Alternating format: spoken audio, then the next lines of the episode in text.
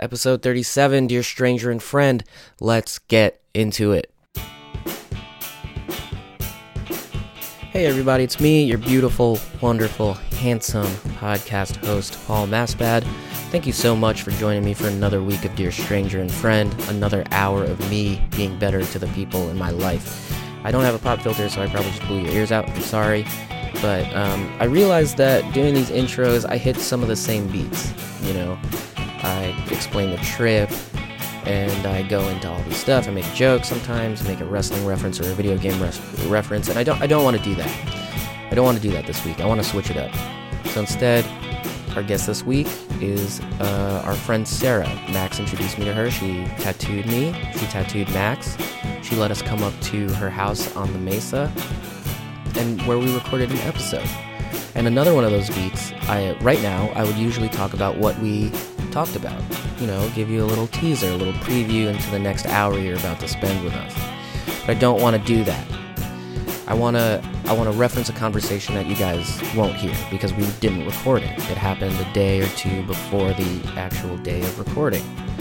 And we were talking about I love you, that term, I love you, and what it means, and how it's kind of an empty statement. And, you know, it doesn't, not necessarily for everybody, but when you just look at those words, I love you, what does it really mean? It's easy to say it, but sometimes showing it or asking the right questions that show you love the other person could be harder. And I bring up that conversation because while listening to this episode again while editing it, I thought a lot about love and those I love yous and those empty statements. And there were none of them during this episode, and it makes it one of my favorites. Sure, it was fun, we had some laughs, but there was an honesty and an openness in the air and the energy that I am so grateful for. And that's why I kind of wanted to, you know, do this intro a little different. Be a little bit more of the person that records the episodes and less of the silly guy that records the intros. But anyway, I hope you guys feel that. I hope you guys feel that too. I'm going to stop rambling. So let's just get into that episode. Because we're the same age and we talk a lot about, like, being older punks, and especially in the scene with all these, like, younger kids. And even younger felt like just, like, 3 or 4 years. Yeah. Felt a lot younger to us. And It was probably because we were, like, 30. Mm-hmm. But, like... Yeah, he said a thing, what did he say? He said, like, he said that punks either become, old punks either become hipsters or rednecks. Oh my God. Like, you should make your choice soon. And I was like, all right, I think that I'm in the, if I had to choose between the two, I mean, you're in my house, I think I would be a redneck and not a hipster.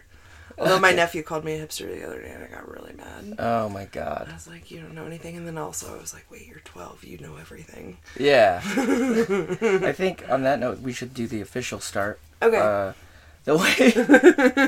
Because I think I'm trying my best at trying to get better at segues. I'm not very good, but I'm trying. And that segue I was trying to pull off was you're talking about how we're in your house. And usually I start these with how we know each other, but I don't want to do that.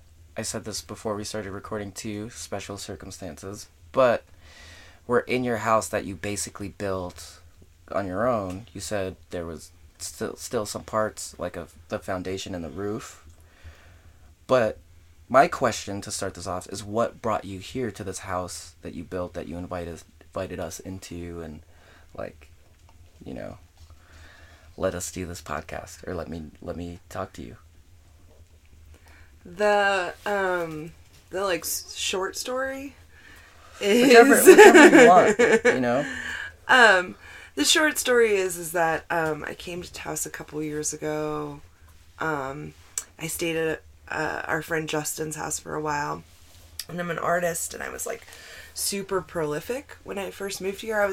I told you earlier about like my issue with the RV that I lived in, mm-hmm. and then getting in an accident, and then me receiving like a sum of money that allowed for me to like not work because I mm-hmm. didn't have rent or anything. Mm-hmm. And so I like just stayed in his house for a couple months and didn't work and painted. And I was like more inspired than I'd been in like so long. Mm-hmm. After feeling like really sad and unmotivated for a long time. And then like in this like spring for the first time in forever. And so I was like, I want to live here. And then it was like a crawl to like kind of find a plot of land. And then sort of through like good graces, I came across this space. A friend of mine who I'd like made during my time, I'd like been here for about a year. Yeah. And a friend like helped me find a place to live, like, or a place to buy, not live. Yeah, so I bought this land through my friend Tim and built the house, and my goal was to make a studio, but I haven't done it yet. Right. But what you have here is more than what I've ever built in my life. I was telling Max this the other day that when we get back from this trip, the one thing I want to do is build a Lego set. Like, not talk to anybody and just like feel like I did something. But this is much bigger than a Lego set, obviously. So I think it's pretty cool. I think it's awesome. It kind of feels like a Lego set sometimes. It's like not knowing what you're doing. Yeah. Is it like a Lego set with no instructions? Yeah, exactly. And like being like, okay, now you need to build this like fortress or whatever. And like building sides is easy, but figuring out anything else is like hard, if that makes any kind of sense. No, it definitely does. I feel weird because I'm kind of switching topics a little bit, because you're talking about painting and being an artist, and what I'm kind of interested in that is like how is like art been like, how, because you tattooed my hands and my thigh, you tattooed Max, so you're a tattoo artist now, but obviously art has been a part of your life for a long time. Is that safe to say? Yeah, definitely. How did that start? Like, when did you... It started, like, I think, there's this, like, quote, I can't remember it now, but it's, like, we're all artists, but we, like, some of us, like, get beaten, and it gets beaten out of us in certain ways, or we we unlearn it in certain ways. Yeah. And, like... So I just like never unlearned how to make art. Oh, you know what I mean? Yeah. So it's like forever. So I like went to school or whatever. Yeah. But during that time, you were just like, I guess, you said, was painting. Was that like another was? Because I know what you mean when it comes to like art gets beaten out of you or creativity does. Yeah, yeah. But was that like a rush of creativity or a rush of? Like, that kind of stuff. I'm not very good with coming words. Here? Yeah. Yeah, totally. I felt like... I just felt... I've had moments where I've been, like, super prolific. And I, like, went to school. And I got, like, went to art school. And then I got my MFA. I went and got an MFA. Mm-hmm. And so, like... And though that like period like really allowed me to make work without having to deal with real life or whatever, or like or like depression or anxiety like didn't become so overwhelming, because there was still this like really strong structure that I was like working around. Yeah. And then like when that stopped in 2010, that's when I like graduated from grad school. Yeah. It kind of like, I would have like spurts of it where I would be like, oh, I'm in a good like mental space. I'm like okay financially or whatever. Things are like kind of up, so I can like make work or whatever. Right. And then that would happen, and I would like make a body of work in like 6 months or something. But then it just kind of like, that like felt shitty. Like it felt shitty that like I had 7 years where I like, had the space, I was given the space to make work and be creative. and to like investigate. Mm-hmm. And then I was like forced to like kind of stop that or something, yeah. or have to worry about other stuff. Yeah. And that's fucking privilege. Like I totally like get that. That's fine. No, but you know, yeah. No, I definitely, I mean, that's still a real thing, you know? Like, right. I mean, it, of course, like, it's good to be aware of, your status and where you are, but also that doesn't, like, make the way you feel any less valid, you know? Totally. So, go ahead. So, so coming here, like, did away with that? Yeah, like, it was like, it didn't necessarily do away with it because since that first, year that I, like, lived here, I've not made art other than, like, tattoo art, which is art, yeah, for sure. No, yeah. And I was gonna ask, like, does that fulfill the same need or the same, thing? Because I know there's a thing with creative people, and I know, you two, Max, probably feel this too, just to address the room, like, creativity is more of an urge as a, or like making something or putting yourself into a creative pursuit. It's not like, yeah, I'm gonna make a cool thing. It's like, I have to do this, right, or else I'm dead. Right. That's a little like dramatic, totally. But it or like, for me, it's not even like I have to make this. It's like, I have to fucking figure this out. Like, I have this thing, and, like, how do I figure it out? Yeah. And, like, making it is how I figure it out, but, like, does that make sense? Yeah, yeah.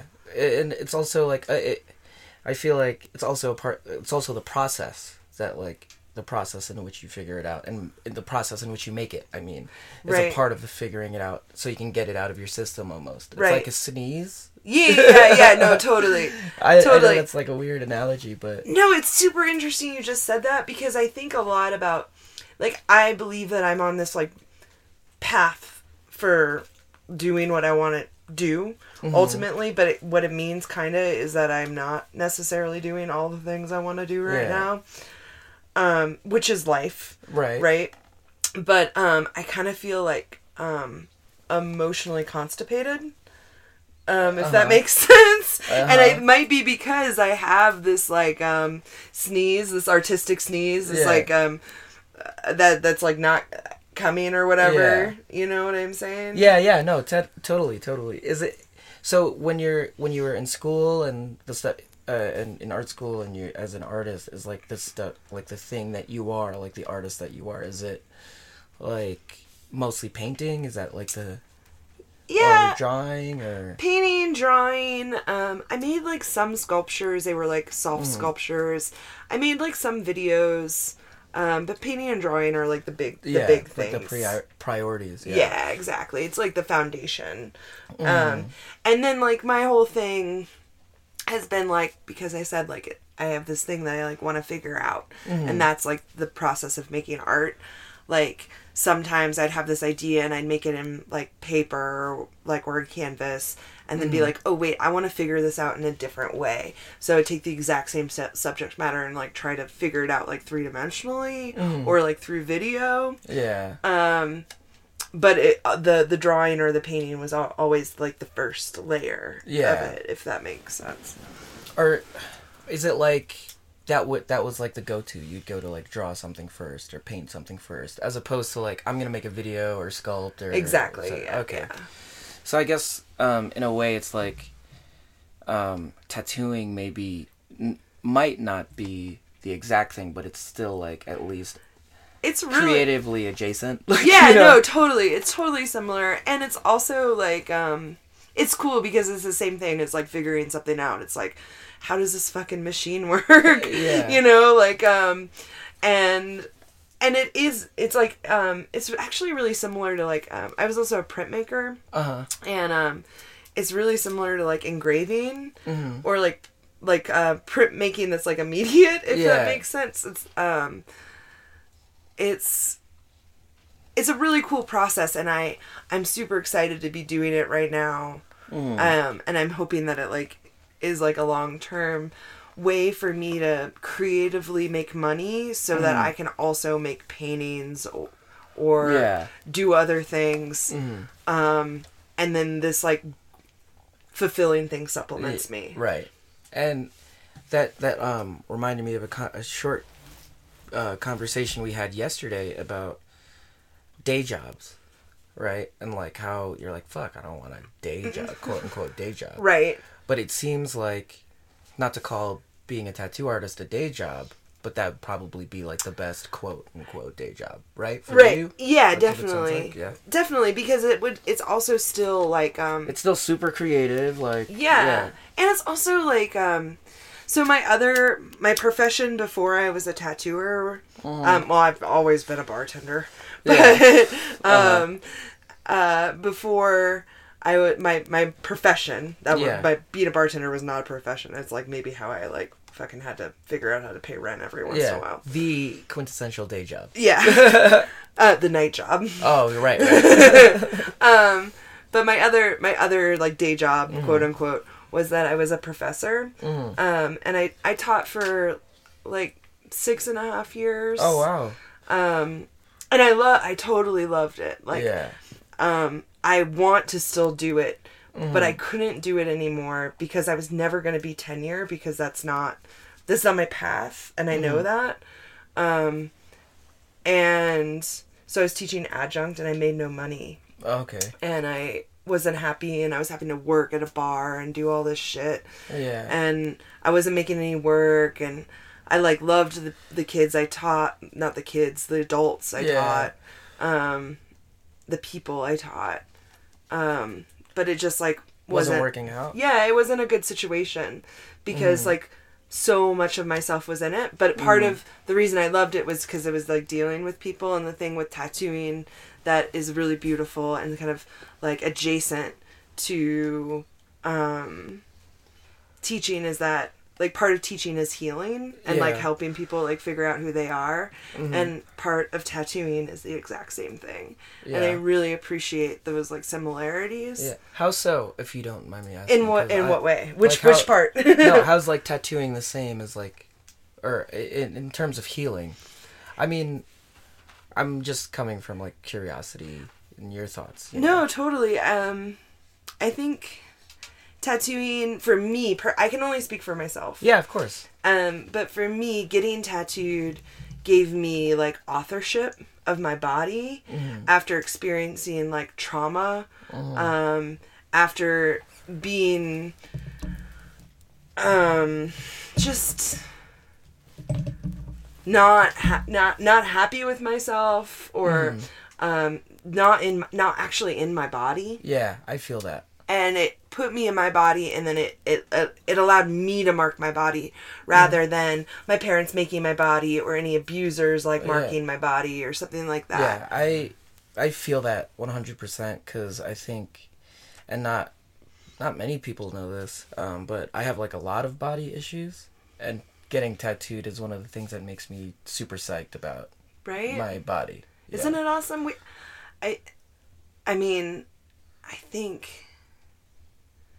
I think a lot of us have a hard time being in our bodies. Yeah.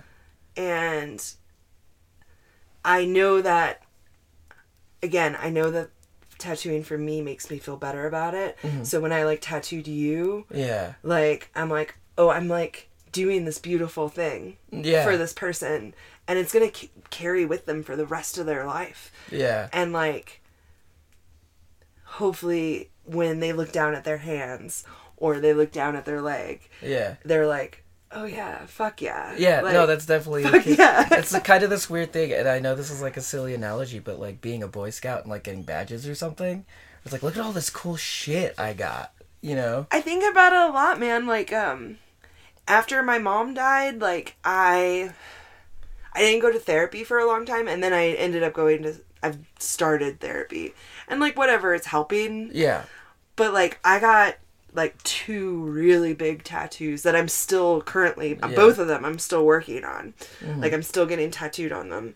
And I honestly feel like a big part of my like beginning to heal, like it's not even healed, yeah, but the beginning of that healing happened in those sessions, because I was like, okay, this sucks, this fucking sucks, it hurts, it hurts bad, it does not feel good. Anybody that says that tattooing doesn't hurt, like, they're an asshole. They're an asshole or a masochist, and like that's fine or whatever, but like, fuck you, like, no, it hurts, and like getting over that, like, temporary pain, not like losing like someone, like a parent is temporary, but I think that that initial like cut, it goes away some. Or there's something I think to add on to that. It's like you get this visceral feeling of pain that like it's a physical thing, and you know where you're getting your that pain from, and it sucks and all this.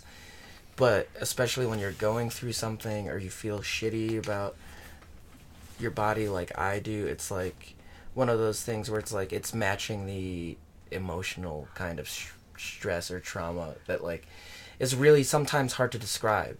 Right. But when you're getting tattooed, you're like, yo, this fucking hurts. And I know it, why, and I know this and I know that. But then you can kind of not trick yourself or whatever, but, you know, have it be equal, you know what I mean? Totally. And that, not to like totally switch, but it makes, what you just said makes me think a lot about like living out here is really hard. I was talking to you about that earlier. Yeah, it's like not easy. Like I if I want to drink water, I have to bring the water out here. Yeah, you know, if I want to get warm, I have to make the fire, and like that kind of like having to deal with something like super basic makes me better mentally. And I think that same thing is true of what you just said, being like, okay, if I can make the pain that I'm feeling on the inside that I can't describe, and I honestly can't like necessarily totally pinpoint, maybe like if that is reflected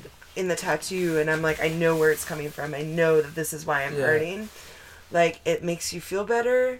And it's like kind of like, do you see the way the parallel I'm trying to make? No, you definitely. That's embarrassing that I said that.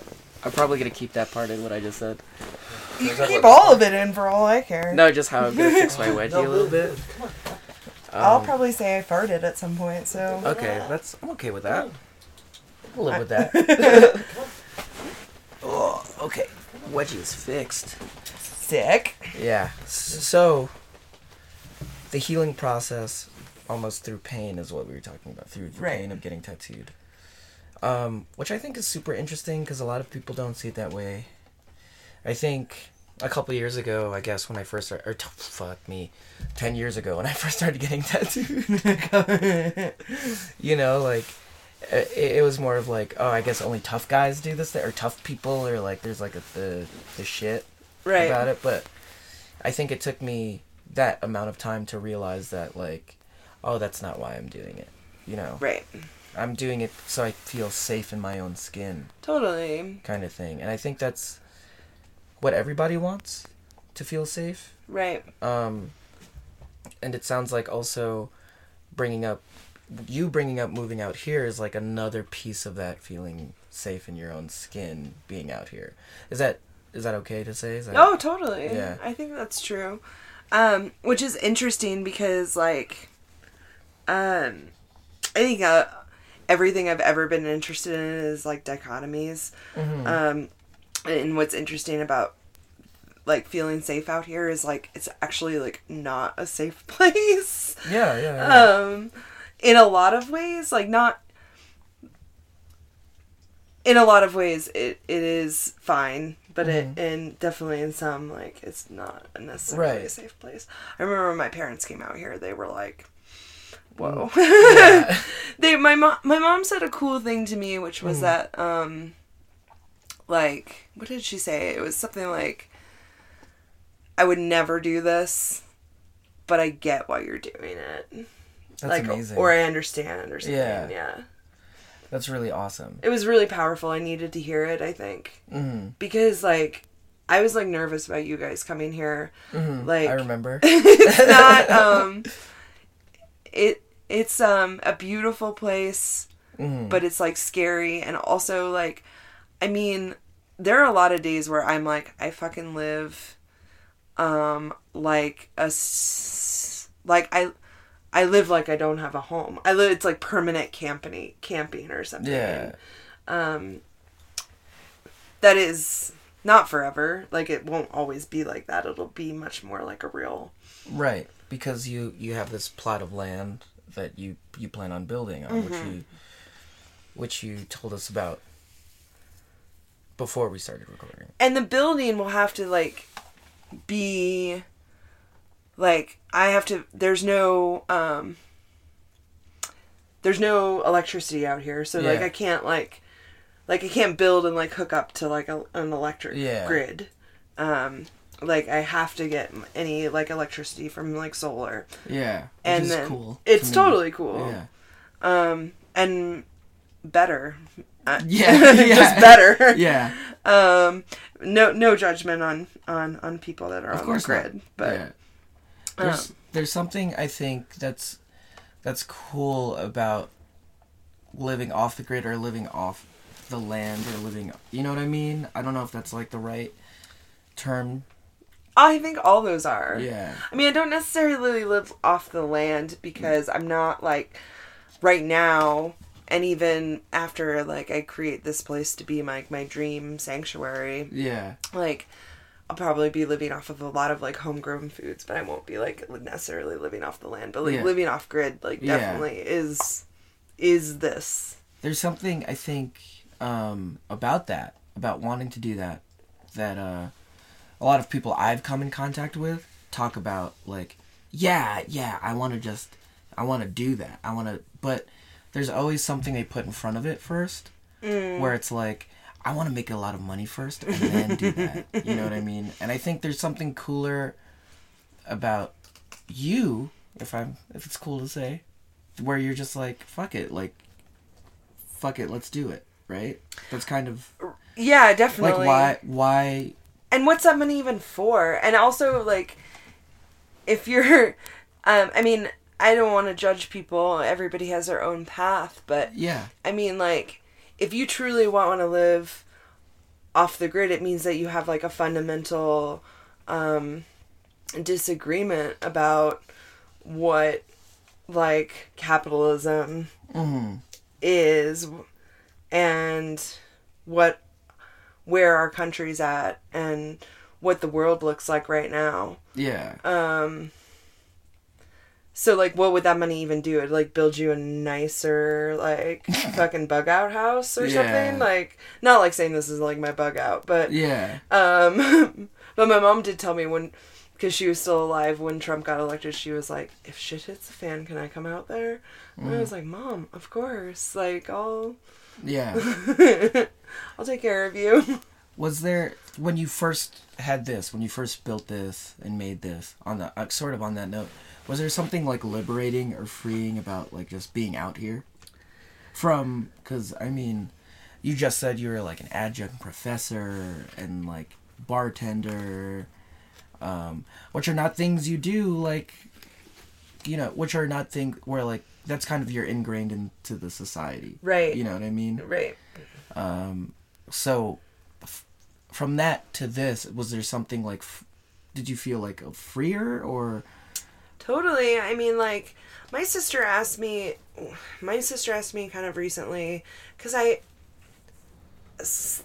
I think a lot of people who don't live out here look at me and are like, what the fuck are you doing? Mm-hmm. And I don't think that that's a judgment on me, really. Mm-hmm. But I think it's like a real observation or something, which is, but whatever. And she was like, why mm-hmm. that place? Like, what is it about that place?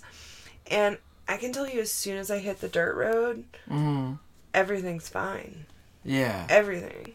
It just did it feel like stuff came off your shoulders? Totally. Or like using that weird cliche. Yeah, you feel lighter. Whatever, you're not carrying that baggage. Mm-hmm. And it's true. I mean, and then you come home and then there's a new set of like concerns you have to deal with, mm-hmm. which you saw when I got home. Like, my dog rolled in shit, and I had to figure out how to fucking clean her up with not having running water. You know what I mean? Yeah. Like, And it's like, you know, 9 degrees outside. Yeah, so it could be almost dangerous to wet your dog. Yeah, right. Or to do anything. And yeah, so then there's this whole other set of concerns, but those feel easier for some reason than the weight of the world. Okay. Or the weight of my, like, sadness or whatever shit I carry. I don't know. Is it because, like, the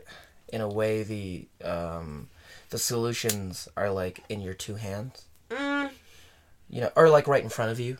Yeah, I think that's a big part of it. I think another part of it is that there's, like, a wildness out here. Mm-hmm. And, like, my neighbor's not going to see or care. Yeah. Or, there's quiet. I don't know if you noticed, but, like, it's really quiet out here. I was going to mention that because that's one of the first things I noticed, even though I grew up and lived in the suburbs, but still, I live right by a highway, so there's always trucks passing. Right. But it's just kind of like,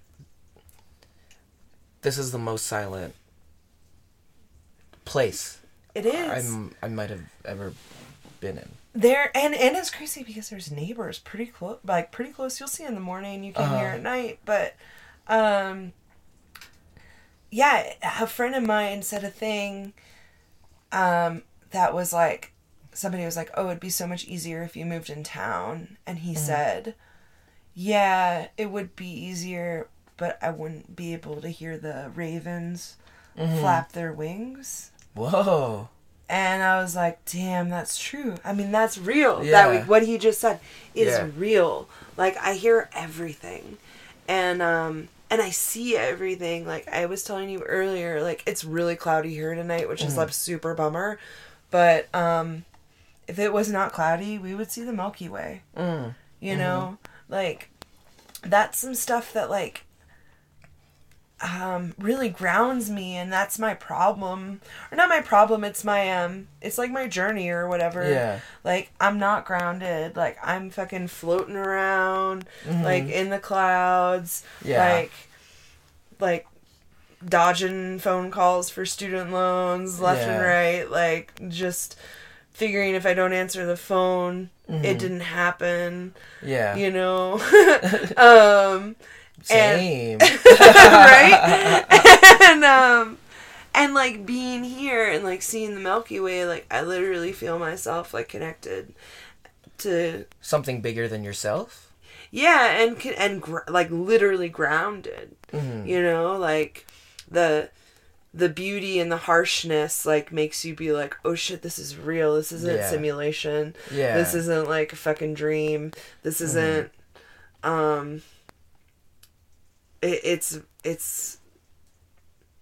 it's just totally what it is. I don't know how else to put it.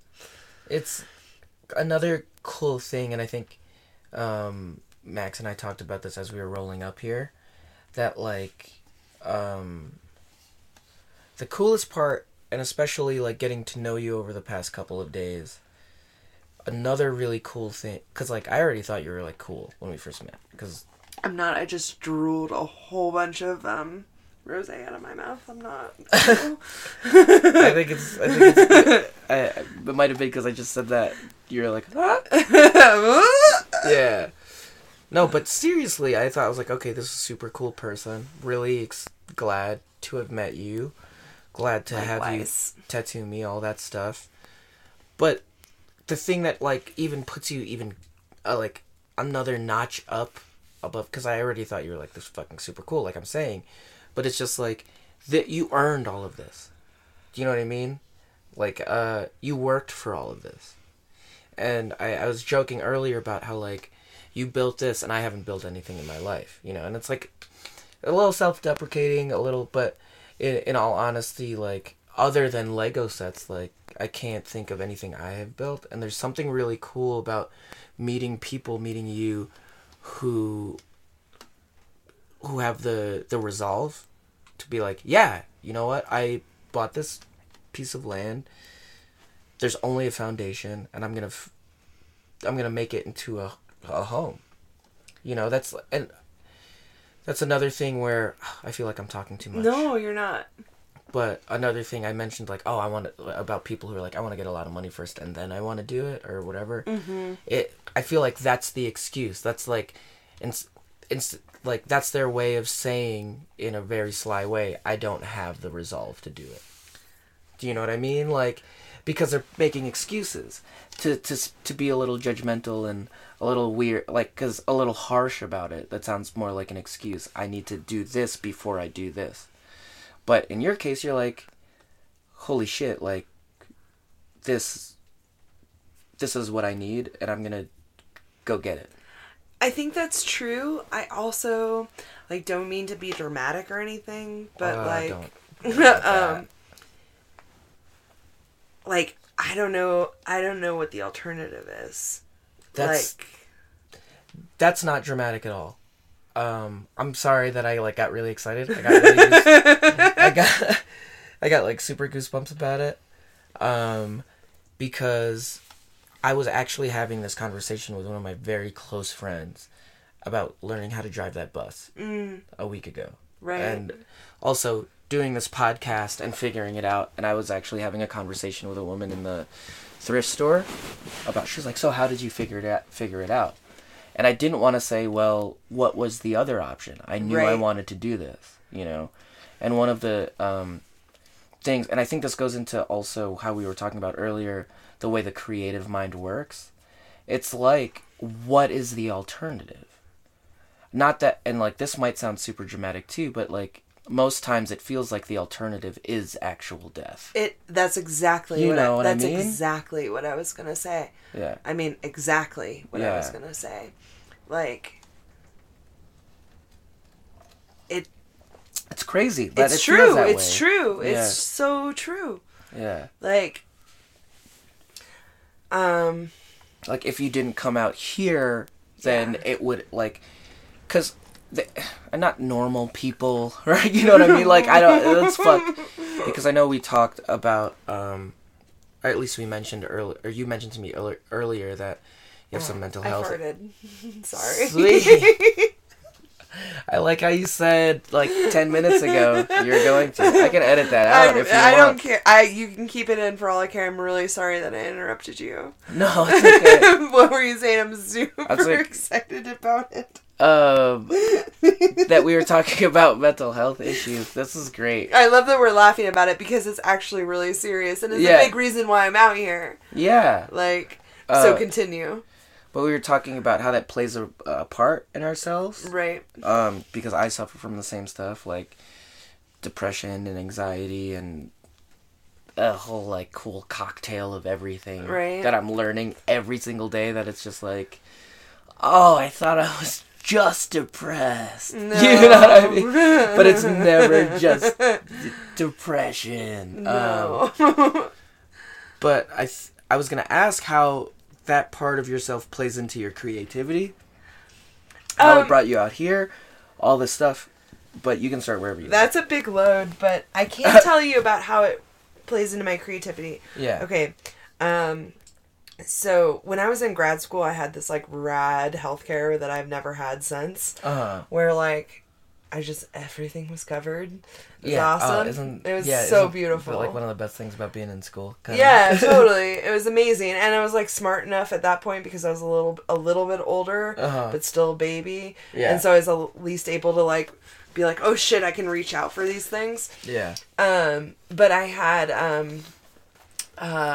acupuncture covered in my healthcare. That's awesome. And I had this acupuncturist who, no doubt, no joke, her name's Jonna. She's fucking amazing. She saved my life. And one of the things that she told me was that anger and creativity run on the same meridian in your body. Oh, really? And so if you can figure out how to harness or use your anger, you can create beautiful things. Yeah. And you can turn it into a gift. That's really rather cool. than a curse, right? That's the second time I've heard that in my life, but go on. And it was fucking amazing. It blew up my mind when she said that. And obviously I've never forgotten it because here it is. Yeah. I'm really liking almost that. 10 years later. Yeah, and I'm really liking that you're saying it, because I said I kind of cut you off a little bit, and I'm sorry. I don't care. But it's like the second time I've heard that, the first time I've heard it, Henry Rollins said that. Oh, really? I didn't know that. Because you know how, what like... What kind of punk am I? No, but it's not like a... yeah, you know how he does, like, those speaking things? Right. There's one thing he did where, like, he talks about having that ember of rage inside of you, but using that to make something positive. Right. Instead of, like, be a fucking asshole. Right? Because that's the alternative. Yeah. Or one of the alternatives. One of them. And, it always seems like when we, especially, I'm glad you brought up, like, what are the other options? Because it always seems like, for people who are, and, like, people have also told me, like, really creative-minded people also, unfortunately, suffer from a lot of mental health issues. Right. But, shit, I forgot where I was going. But it's kind of just like, fuck. I don't know why that just happened. I just had a brain fart. This is embarrassing. I'm supposed to be a good host. No, you are a good host. I'm trying my best here. It doesn't help that we like toasted before we started. Oh, yeah, for sure. But this is not even like the worst I've been during... But creativity and anger. And anger. And, oh God, it's all gone. I might have to edit this part out. I mean, I think that, Unless you save me. I think that, for me at least, like, I didn't realize that I was angry for a long time. Mm. I just thought I was sad.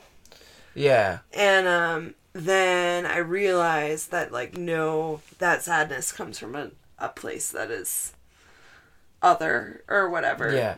Oh, shit. I remember what I was saying. Yes. Fuck. Yeah. Go. Yes. But I was trying to save you. You did. Good. Okay. Because I was talking about the alternatives. Yes, yes, yes.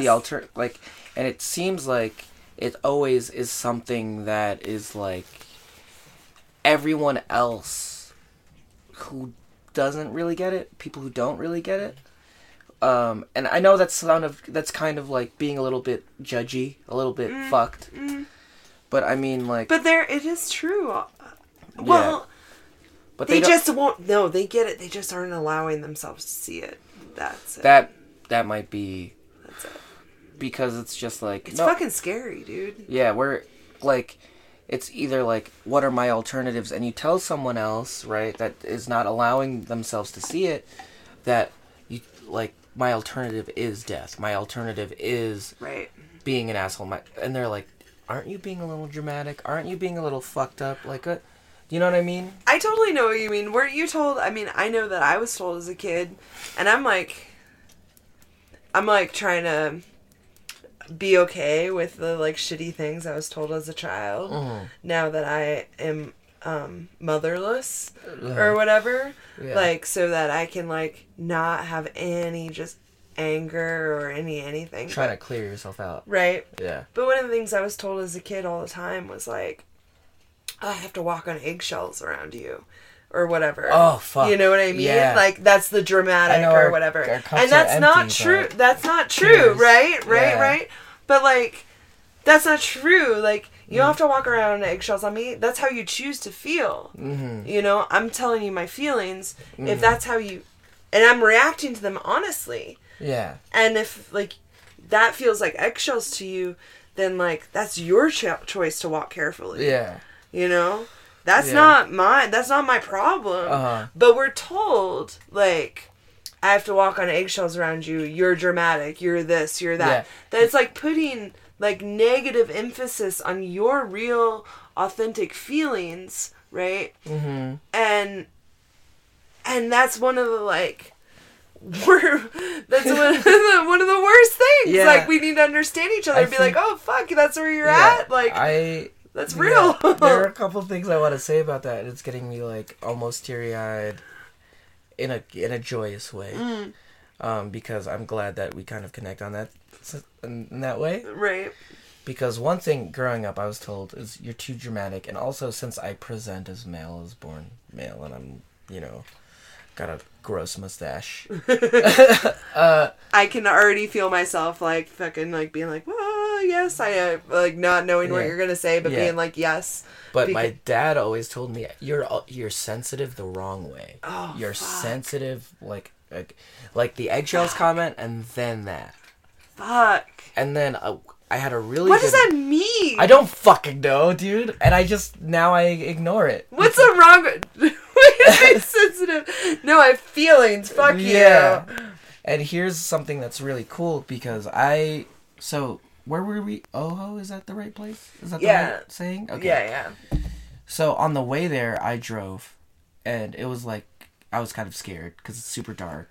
And driving the bus is, like, kind of insane. I drove an RV. I know. Yeah. I know. So it's fucking hard. I wouldn't drive that shit at night. Yeah, and I just learned, and, like, you know, it's been kind of, like, a trial by fire for me for the bus. So I was, like, my energy was, or my focus was high, my whatever. And I was talking to Max about something, and I was crying. I started crying. Mm. Not like, but like, you know, the tears came, and I was like, I made the joke. I was like, we're supposed to be tough men. We're supposed to be tough guys. And he was like, nah, man, like, it's okay to be emotional. And I was like, you know what? You're right. Because I think the toughest thing for males to do, right, or people who present as male, is to have that emotional intelligence, to be willing to, speak on how they're actually feeling, dude, because that's something I think in terms of, like, on that first thing I said, you're sensitive the wrong way. Oh, so it's wrong for me to cry. Yeah, it's wrong for me to be like, this person went through this and I feel for them and I want to, like, cry with them and hug them and hold them and do this with them.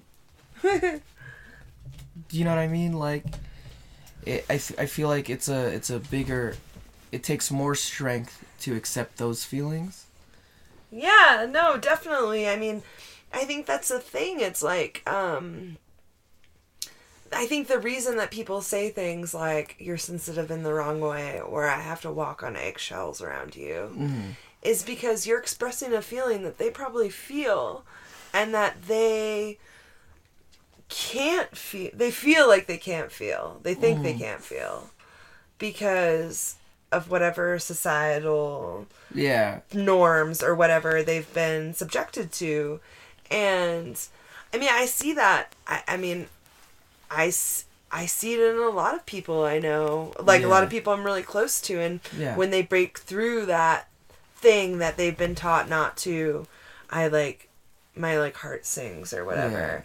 And I think actually about the minute I knew I really liked you and that I wanted to be friends with you was this moment where you apologized to Max for snapping at him. Mm-hmm. And I don't know, I didn't really listen to what you were saying because I was trying to not, so that you could say what you wanted to say and semi-private, even though me and my partner were right there. Uh-huh.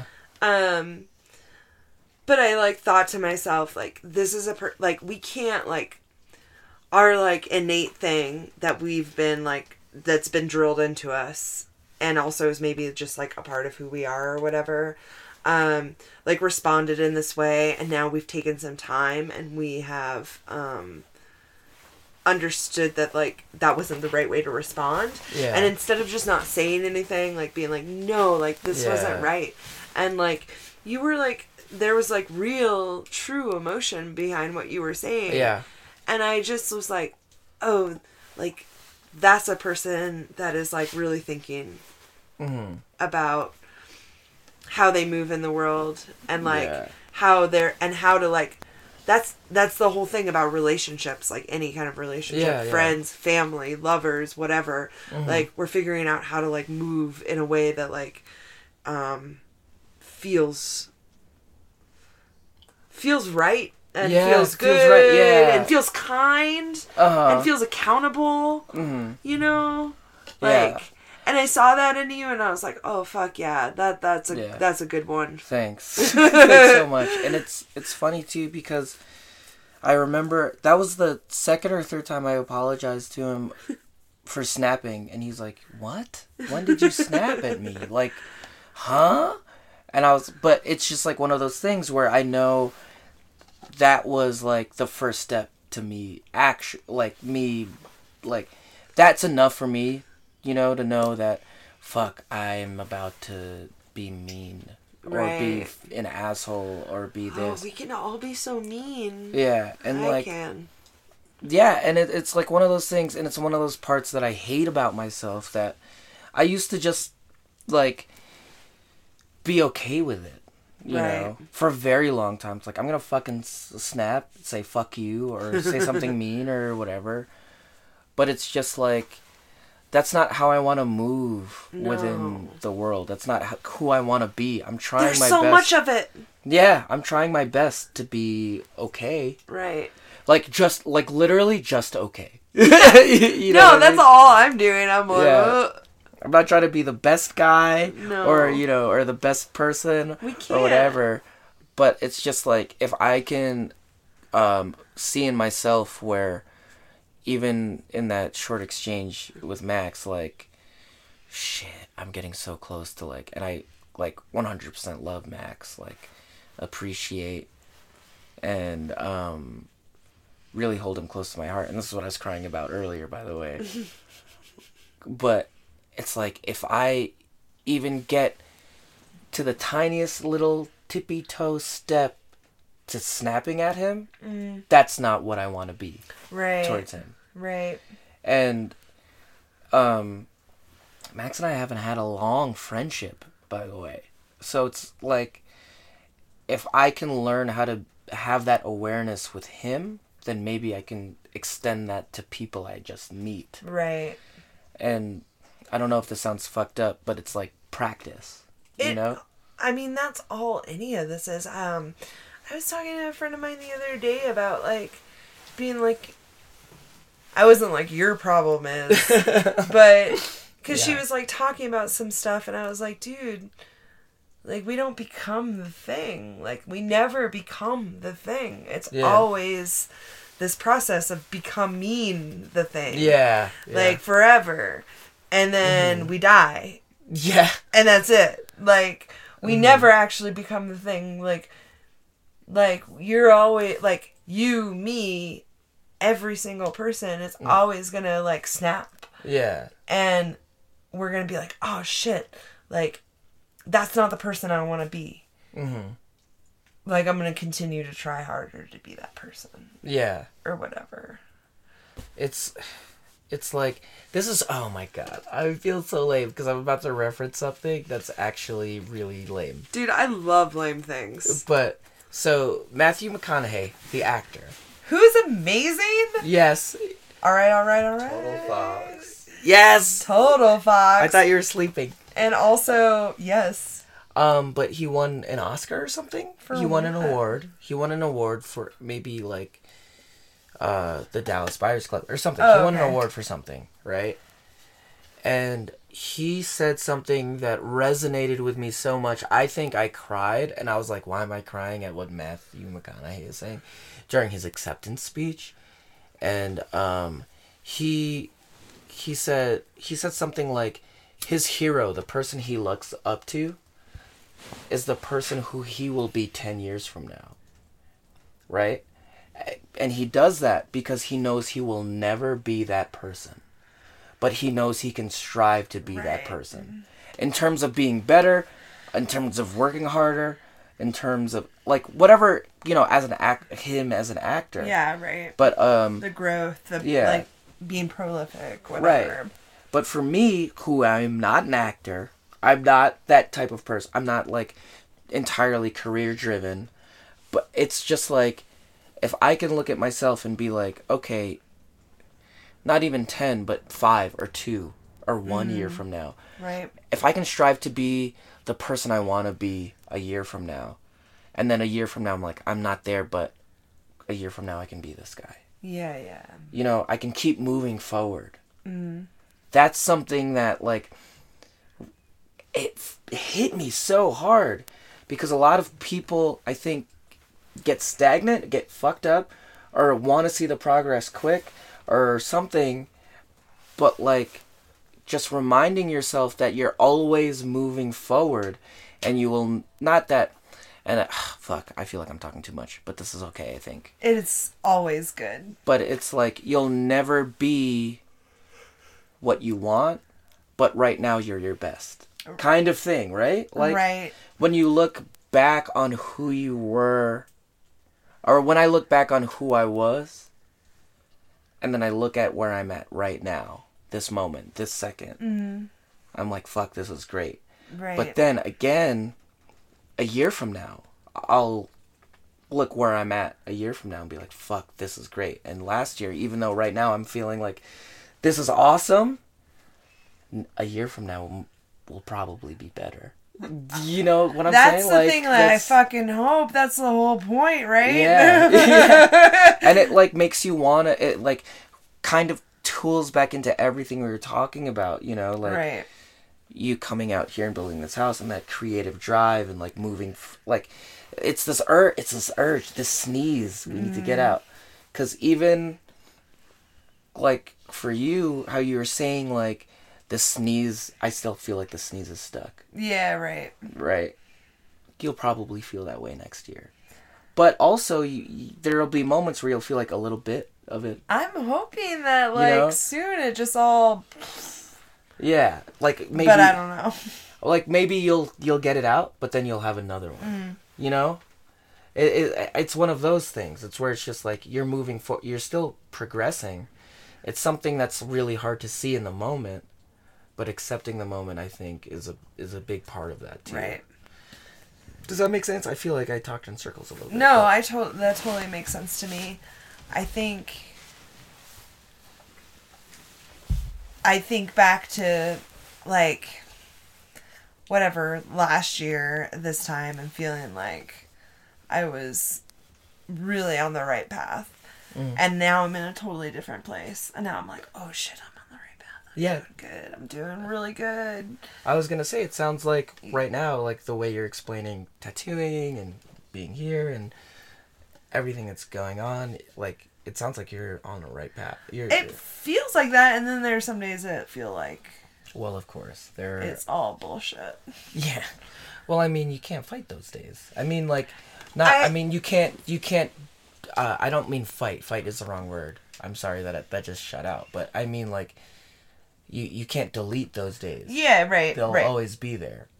And those days are, like, half the week, right? You know, yeah. Like... Yeah. It's not like a once in a while feeling. And I think that's any time that you like are moving in a direction that is like untraveled by you. It's like, oh fuck. Oh yes. Oh fuck. Oh yes. You know? Yeah. Like it it's this weird like balance of fuck me. Wait. Fuck me. You know what I mean? No, totally. You know? Totally. I know that's like a real silly way of putting it, but that's like just how I see it or like how I feel it. It's all about tone. Yeah. It is. And we can't control it. Yeah. It just comes out. Yeah. Yeah. For sure. We're getting dangerously close to an hour. Super close. 2 minutes away. Shit. I'm filling up time. So we can get there. Okay. Before I ask you. By taking dramatic pauses. It's getting really great. I feel like I was really nervous for the first like 15 minutes. And I feel like I'm just like loosened up now. But I mean. Yeah. I mean, we can keep talking. No, I mean, I don't want to. You don't want to keep talking? No, I mean, I want to keep talking. I don't want to dictate anything. We can keep talking. It's up to you. But at this moment. Yes, I did it. Is it an hour? Yeah, I did it. Sweet. I did it. Sweet. At this moment, I usually like to... oh, that's right in the mic. I love it. Fill up your whiskey cup. Yeah. Is there any more rosé? Give me that space bag. Yeah. No, it's the wine space bag. It's over there. It's right there. Follow my finger. EP. Follow my finger. Yeah, you empty. Did. Oh, fuck. That's all right. There's a bottle of other rosé, but it's sweet. Yeah, like a little bit of this. Fuck that shit. And so an hour in, we fill up your cup. An hour in, my cup gets filled up. Yeah. Our cups get filled up. Your cup would have gotten filled up too if there was more in the space bag. No. But also, this is where you get to ask me anything you want. The example I love to give is because it's kind of... Ooh, I spilled a little bit. The example I love to give because it's very invasive. Someone asked me who my favorite porn star was. My response was, I don't know any of their names. I just look at GIFs. So, and the names don't have... The GIFs don't have names. Yeah, a lot of things are cited on the internet. Yeah. So... It's not your fault. Yeah, and there's a longer explanation than that. But... Like, just, you know, the fact that I know, like, friends, family, whoever listened to it. I am literally okay with anything. All right. Anything. Also, if you have more than one, of course you can ask more than one. It's not just one. Wait, before we ask a question. Not to make you feel pressured or anything. You know. She listened to one episode. She ain't pressured. I can't remember what the person asked in the episode that I listened to, which was the season finale of your third season. Yeah. But I'm gonna listen to more. So I have no context, I guess, other than something I've already forgotten. So no, just ask me whatever. This is pretty cool because I've never been asked the same question twice. Really? Never? Never. Now I feel really nervous. Really? Now I'm like, oh shit, I gotta get something really creative. I should have fucking said that. I'm so sorry. What was your alternative for going on this trip? Oh, wow. It's talking about alternatives. So here's the thing. It felt like literal death. It felt like... So, can I talk a lot? I'm gonna talk a lot. Not a lot. I don't know why I'm asking, but I knew I was going to before I asked. And I'm saying it with like a giant smile. But, I'll show you mine if you show me yours, you know, because I had the trip to come out here. So, here's the thing, and it's crazy that Max is here and I'm telling this, but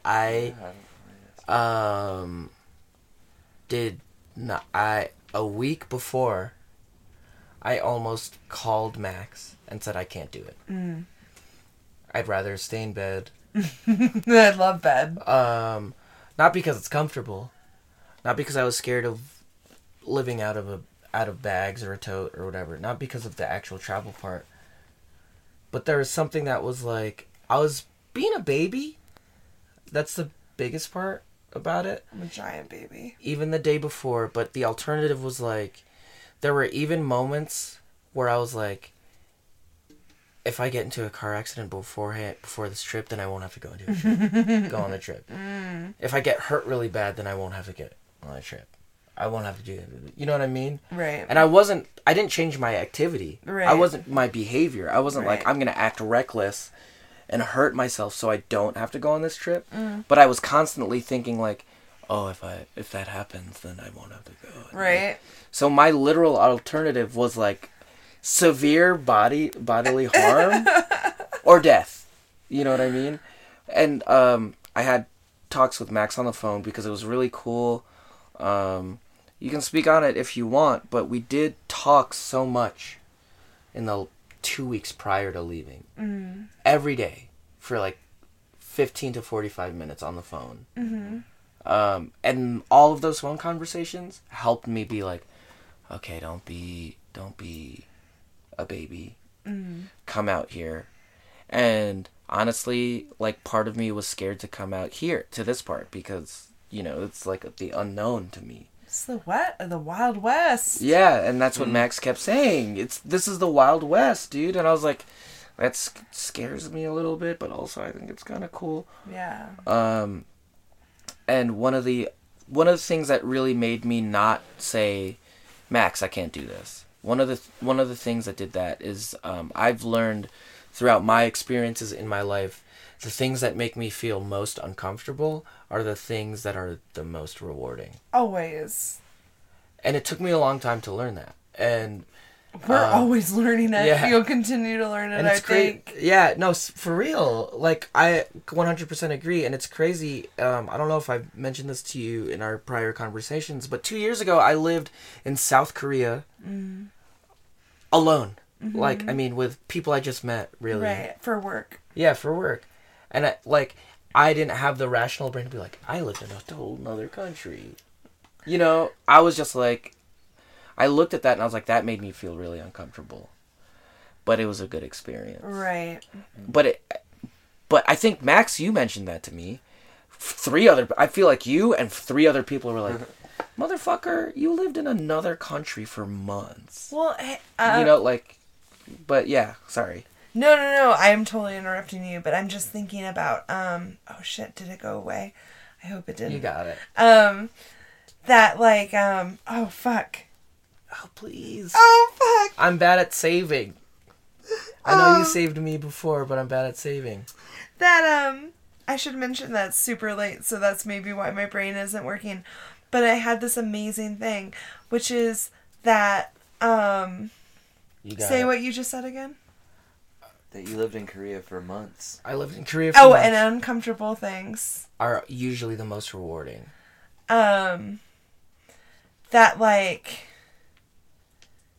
Shit, we live in uncomfortable situations all the time. This is the thing. Yes. I got it. Yes. We live, being in our skin is uncomfortable. Mm. Like, going to the grocery store is uncomfortable. Mm. Like, driving in traffic is uncomfortable. Buying clothes. Oh, God. All that shit sucks. It sucks so hard. I just wanted to pick a simple, all that shit makes me so anxious. But doing it isn't actually rewarding. None of that stuff actually feel like I grew, other than whatever I sustained myself by going to the grocery store, even though it fucking gave me a panic attack on the way there. Yeah. Doing the big thing, going on this adventure into a place you've never, going into the unknown, going into the true unknown. The grocery store is not unknown. Mm-hmm. We know the grocery store. We know the fucking all that other shit that makes the clothing store. We know all the things that make us feel uncomfortable on our daily basis. Yeah. They're super familiar and they make us feel uncomfortable. Mm-hmm. The unknown makes us feel uncomfortable. Mm-hmm. But the thing is that once we go into that place of the unknown, whatever that is. The true unknown, as you said. Right? Then we are oh fuck, we see another part of ourselves. Mm-hmm. We there's a true reward with it. Yeah. It's not for nothing. Mm-hmm. And yeah. Do it or whatever. I don't know. I think the coolest thing is that the true unknown for me was this whole trip. And I think I told you this yesterday, and I told Max this maybe today, or maybe yesterday. I don't know. Everything's bleeding together. Right. But one of my best friends, I've known him since middle school, texted me, how's the trip going? Is it cool? And I told him literally, I am not the same person you knew. Mm. And I think that's a part of it. Like you just said, seeing the real unknown, the real thing you don't know, reveals a part of yourself you didn't know you had. And this whole trip is revealing a side of myself that I didn't think was possible. That I didn't think, and I'm saying that as someone, oh God, I hope this doesn't sound dramatic, but this is coming from someone who kind of hates themselves, hates their past, their present, hates everything about who I've been for the longest time. But when I say there's a part of myself that I didn't think would be possible to exist, is the person that's here with you. Yeah. Talking to you. So and being open and honest with you and making new friends. And this is a strong, real connection. Right. This is not just hey, be on my podcast. This is hey, check out my Instagram. Yeah. And not just you, not to make it seem you're not important or anything, but all the people I've met, everyone we've met on this trip so far it's like fuck, I didn't know I was capable of opening myself up this way. Right. I didn't know I was capable of being okay with other people, such as yourself, right, opening themselves up to me. Right. Because I'm someone who just kind of is just hating myself. So here's the thing, right? Yeah. Okay. So if the alternative is death, yeah, right? The dramatic, yeah, the dramatic answer, yeah, is death, which is the unknown, mm-hmm, right? Mm-hmm. This is the same thing, and so doing things like this, mm-hmm, trying every once in a while to do a thing that isn't death, yeah, but is the true unknown, mm-hmm, right? Yeah. Helps us learn some things so that we don't have to skip to that other part. Yeah. You know what I'm saying? Yeah. And that's like what, like I told you, like you show me yours, I'll show you mine. Yeah. That's mine. Like I was like, I got to go do something that I've never done before or I'm going to die. Yeah. And that was true.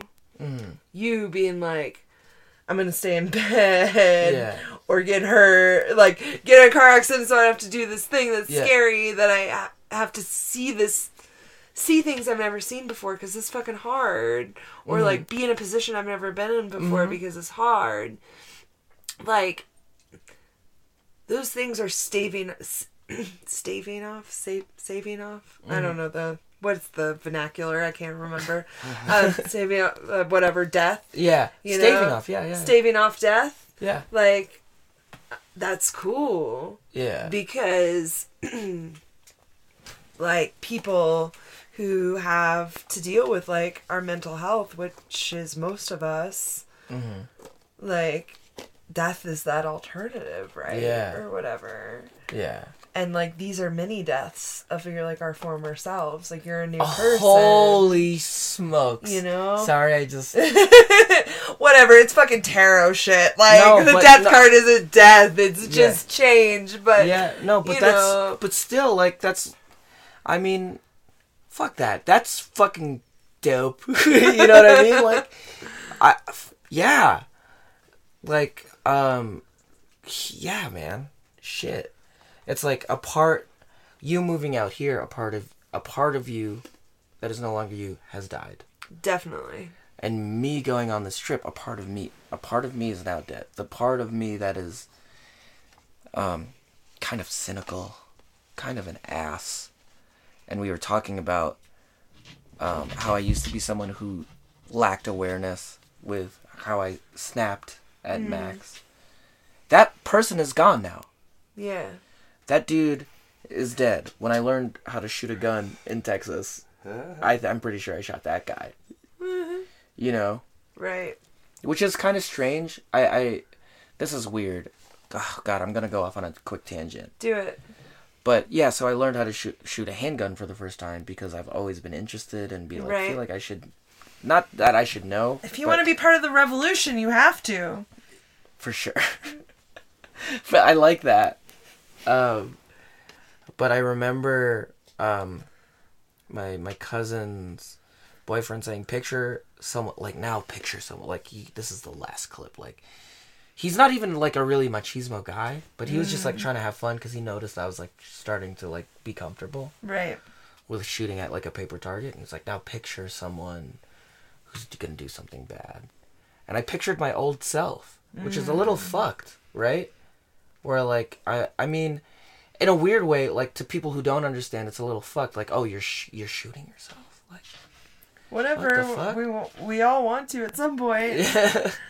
I mean, I don't know. I do. Yeah, I do too. But I mean, we've already come to this agreement that sometimes people don't let themselves feel that way. Right. So those people might be like, "You're fucking weird." Yeah. You know. But they're like, "Oh shit, I want to die too." Yeah. I just can't say it. But it's like, I was picturing that, like, my old self. I was, like, not killing, but shooting at my old self. Getting rid of them. Shedding. Like, yeah. You're, like, shedding that self. Yeah. You know? Fucking the snakes do it out here all the time. Yeah. It's, you know? Oh, man. It's something... Man, I'm really glad we had this conversation. We can keep talking if you want to keep talking. We're well over an hour. I love talking to you, and we don't have to talk recording, or we could talk recording. I don't care. But I have been holding in a piss for like a good 20 minutes. Okay. So there's that. Yeah. So maybe let's say to the people, fucking pee, man. Yeah. Is there anything you want to say to the people? What do I want to say to the people? Yeah, anyone listening. To be kind to yourself. Be kind to yourself. And then try real hard to be kind to all the people around you. All right. That's it. That's all there is. That's good. That's perfect. I would end on a high five. I usually do that in person, but you tattooed my hands. We can, like, fist bump. Yeah, sure. I mean, that feels, like, actually kind of really lackluster to me. I can high five for Paul. Yeah. Thanks. You got a surrogate high five? Yeah. That's actually, I do want to high five you, but I'm not going to high five your you're going to hit the... All right. Yeah, sweet. It was weak, but actually I liked it. Because I oftentimes ask people for a high five, but I go like this. Can I have a high five? Is it like that? Yeah. Well, I mean, it's down low. It's not up high. Can I have a high five? You bring it up. I mean, that's as high as I go. You gotta bring it up here and watch the elbow. I know that trick. That trick actually works really well. Yeah, it's really great. I made so many friends at a show. Anyway, I'll stop recording now. We'll talk about this later. Let's all go pee-pee. But thank you so much. Thank you so much. After we pee, I feel like I should give you a hug. I definitely want a hug. I also have 1,000 more things to tell you, and I really want to tell you my gun story for the first time I shot a gun. Okay. Yeah. Which will be really fun to tell you. And that was the episode. Thank you so much to Sarah.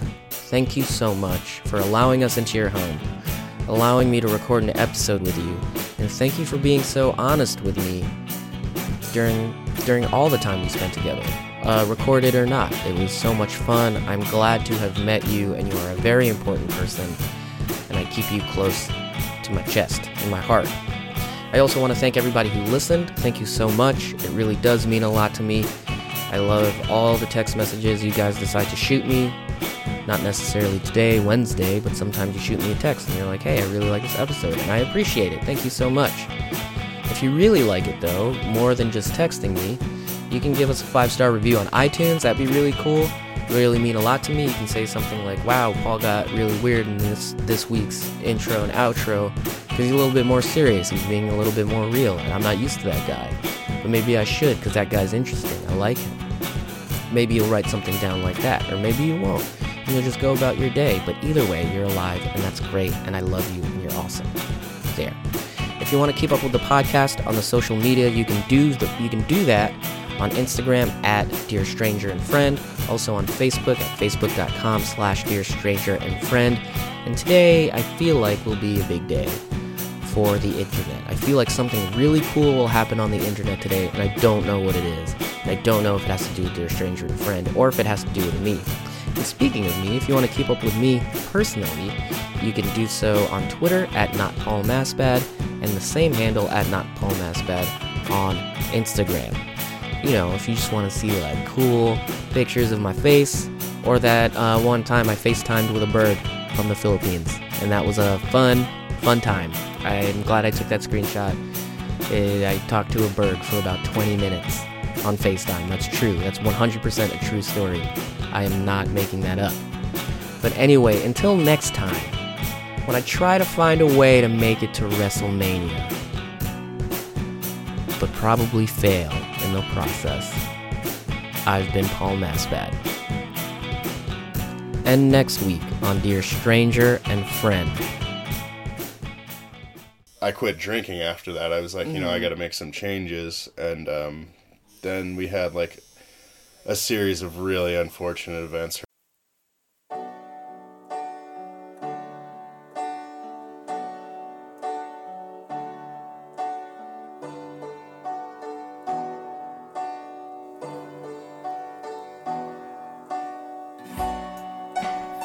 This week's episode would not be possible without the love and the support of viewers like you.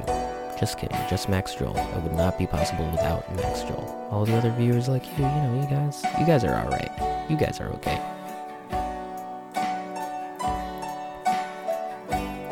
Intro music provided by the band DA Dad. You can find more of their music at dadad.bandcamp.com. Outro music provided by Easy Tigress. You can find more of his music at easytigress.bandcamp.com.